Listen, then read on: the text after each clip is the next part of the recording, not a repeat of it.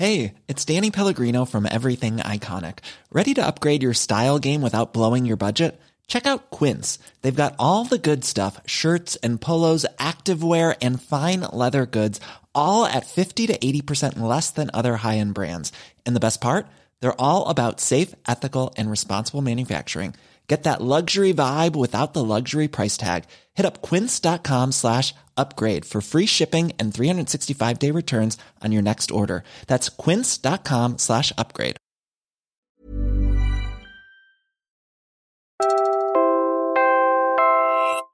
You're listening to Puma Podcast. Hi, I'm Franco Luna Puma Podcast, and you're listening to Teka Teka News.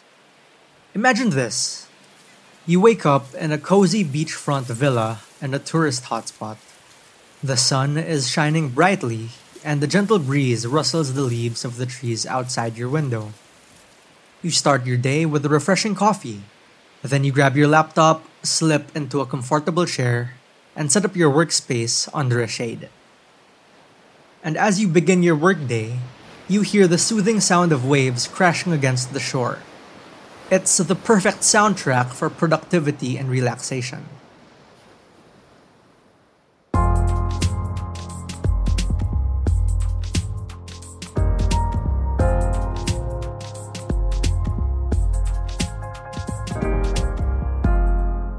In today's episode, Technological advancements have made work even more mobile.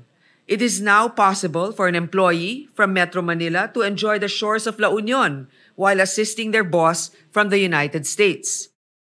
we talk about the newest fad in travel and tourism mixing your vacation with work. It is clear that hybrid work is here to stay. Adopting is a no brainer. It will improve our productivity and health, reduce our expenses, and make us more competitive. Some experts believe that the office of the future is virtual, global, and portable. They foresee a future of workers wearing head mounted displays to interact with digital avatars in virtual reality boardrooms. These innovations have not led to liberation from the tyranny of the cubicle. You just heard Senator Grace Poe. She's chairperson of the Senate Committee on Economic Affairs, and she was talking about the latest trend in travel and tourism a game changer in the future of work as we know it. It's a new way of making a living spurred by the pandemic. You've probably seen this kind of workers on your own social media feeds, also known as digital nomads. Many of them are entrepreneurial, free spirited, and tech savvy millennials and Gen Zers putting together freelance gigs from practically anywhere in the world as long as they have a gadget and stable internet connection. Most countries in Southeast Asia are already offering visas that allow tourists to work remotely in a foreign country for extended periods of time. And we might be close to rolling our own digital nomad visas out. Listen to what Communications and Technology Secretary Ivan Uy had to say at an economic briefing in Washington, D.C. in April. We have two major programs uh, that we are uh, deploying. One is um, our digital nomad program, which uh, will allow more people to work not from home, but from the beach, uh, from the beautiful areas. uh, and that leads me to the second program that we have, which is the Geeks on the Beach program. So those are the two programs that uh, we are pushing by providing better connectivity. People can vacation in those areas, but they can also do work in many of those different islands uh, all around the country. In recent years, there has been a growing trend of governments offering digital nomad and workcation visas to foreigners. These visas allow people to work remotely from another country for a period of time, typically up to six months or a year. And as you heard, governments around the world are going all in on the possibilities of remote work. Even before the pandemic, close to 8 million Americans were already utilizing technology to work remotely. This trend is already being embraced by our Southeast Asian neighbors.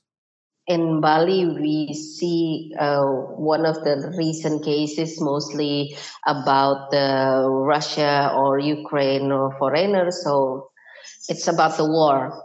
There are many foreigners in Bali, but they're coming mostly as uh, tourists, like uh, short-term stays. but this Ukraine, uh, Russian friends are staying in Bali for a long time, and staying for a long time means they're creating livelihood. You just heard Citra Prastuti. She's editor in chief of KBR, Indonesia's first and only independent radio news agency. She was talking about how KBR has covered the phenomenon of digital nomads in Bali, which initially started with middle class Russians and Ukrainians who wanted to escape the impact of the war between the two countries. When we look at this kind of issue, we try to uh, listen to what the locals have to say, the local authority, and also the local people living in the area, and also looking at how the policy available around this issue, whether the local policy or the national policy about that.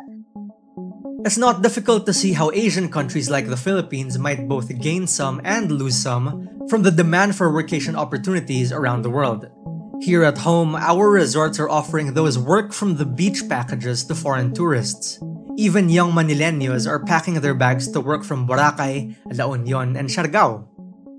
It's a win for the tourism industry, and that's why it's eager to catch on further.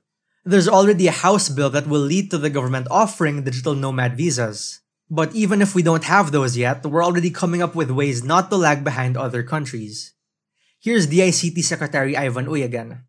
We're actively working with the Department of Tourism in providing uh, broadband infrastructure in all the 94 identified uh, tourist sites in the country. We are working also with the local governments in uh, providing them with the necessary support in developing the surrounding communities and those tourist sites in uh, providing them with uh, free Wi-Fi programs in order to also empower the local community in supporting those tourist areas.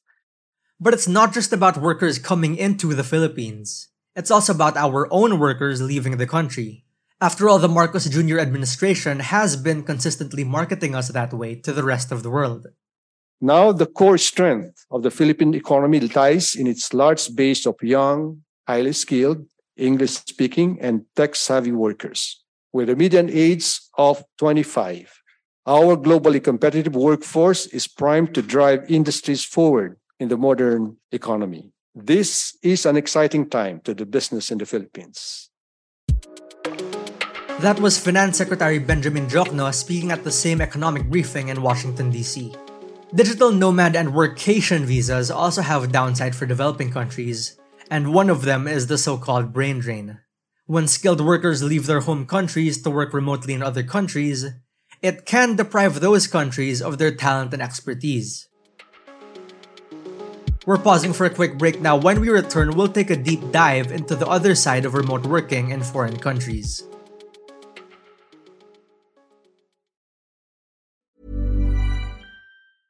Hey, I'm Ryan Reynolds. Recently, I asked Mint Mobile's legal team if big wireless companies are allowed to raise prices due to inflation.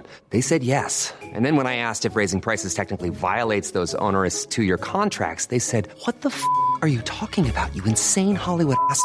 So to recap, we're cutting the price of Mint Unlimited from $30 a month to just $15 a month. Give it a try at mintmobile.com slash switch. $45 upfront for three months plus taxes and fees. Promoting for new customers for limited time. Unlimited more than 40 gigabytes per month. Slows. Full terms at mintmobile.com. Everyone knows therapy is great for solving problems. But getting therapy has its own problems too.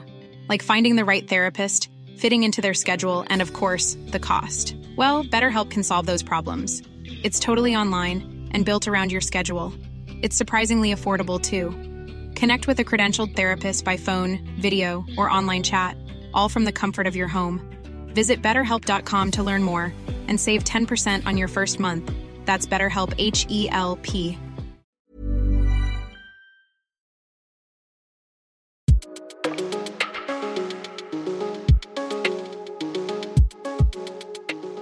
If there's um, jobs that the locals uh, are worried about jobs being taken away and then there should be something that local authorities can do. And uh, i think how fast the local authorities are responding about the situation is also something that we can learn here. That was Citra Prastuti of kbr indonesia again.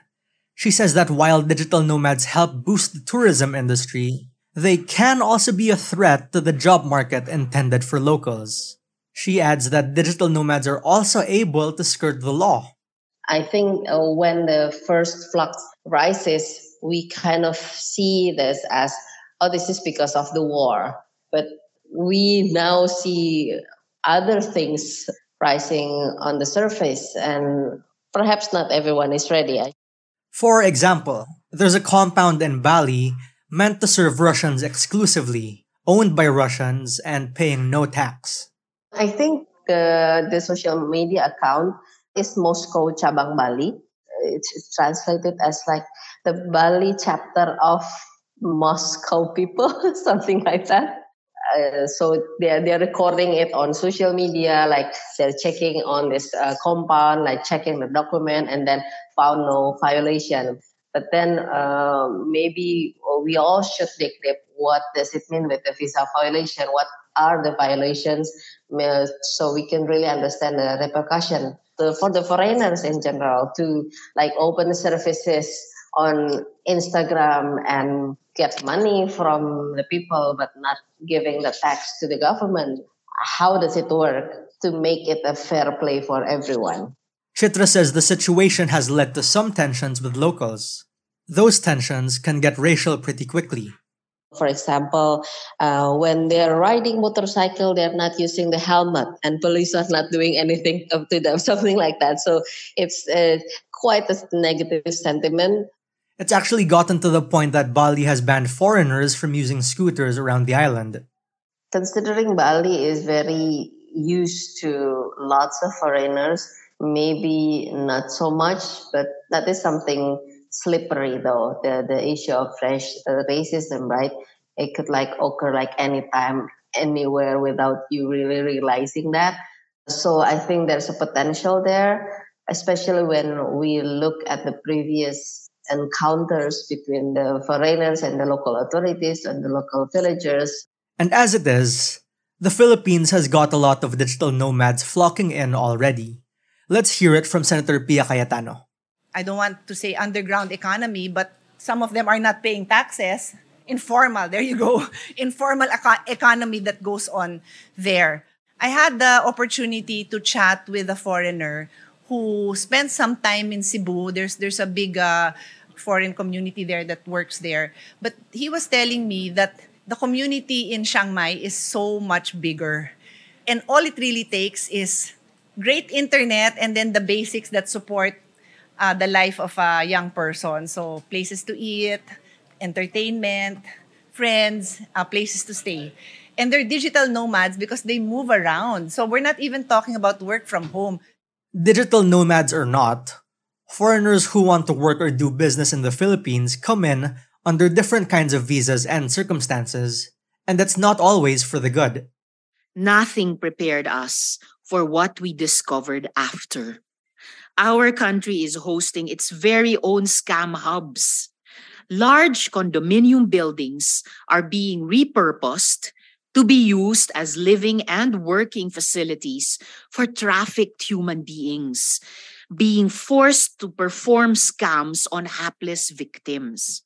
Kung ang mga scam hubs sa Cambodia at Myanmar ay nasa gitna ng kawalan, nasa mga liblib na probinsya, dito sa Pilipinas, andito mismo sa kabisera, in the middle of the urban jungle, 15 minutes away only from the airport, and probably 10 minutes away from the Philippine Senate.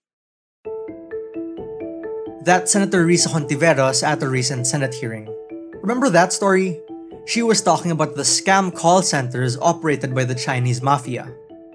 Consider too the rows and rows of POGO facilities in places like Cavite and Pasay. Most of those workers came here under the Visa on Arrival program, which arguably gave out visas more powerful than the digital nomad ones handed out by other countries. Now, it would be disingenuous and even racist to say that our visa on arrival directly leads to criminal activity from foreign syndicates.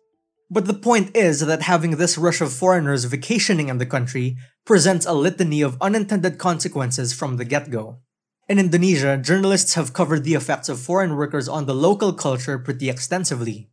having a livelihood here means uh, they have to find a job, um, maybe um, get married at some point, or like buying some things. And this might lead to uh, other bigger problems uh, if if the authorities not like really addressing this as a problem. Uh, one of the things that we experience in other part of Indonesia so, for example, this foreigner marry a local person, and then the couple would then buy a land because foreigners cannot buy lands in Indonesia, so they have to marry a local person to be able to do that. And then, like, maybe we could be worried about not only job security, but also uh, land or property ownership. The thing is, Digital nomads often use public services such as healthcare and education, just like locals. But in some cases, they may not pay taxes in the country they're living in. These people can also end up driving up the cost of living in the countries they visit, and this can make it difficult for locals to afford housing, food, and other necessities. Citra says this makes it an issue of enforcement too.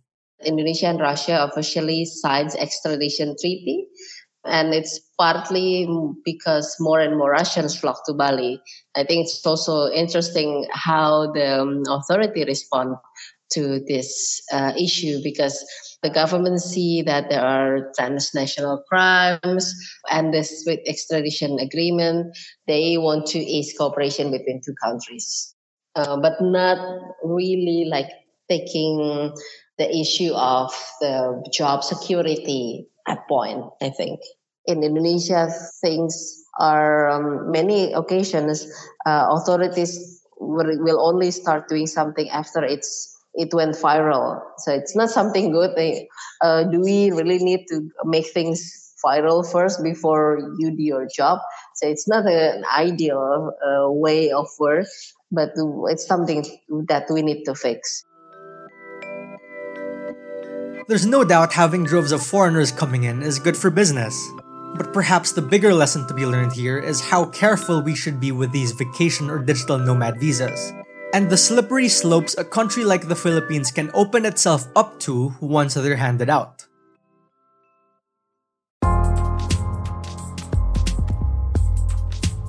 That was today's episode of Teka Teka News. Again, I'm Franco Luna. This episode was edited by Freddy Blanco. If you like this episode, share it with a friend or two. And of course, don't forget to follow Teka Teka News and Puma Podcast on your favorite podcast app or on YouTube. Thanks for listening.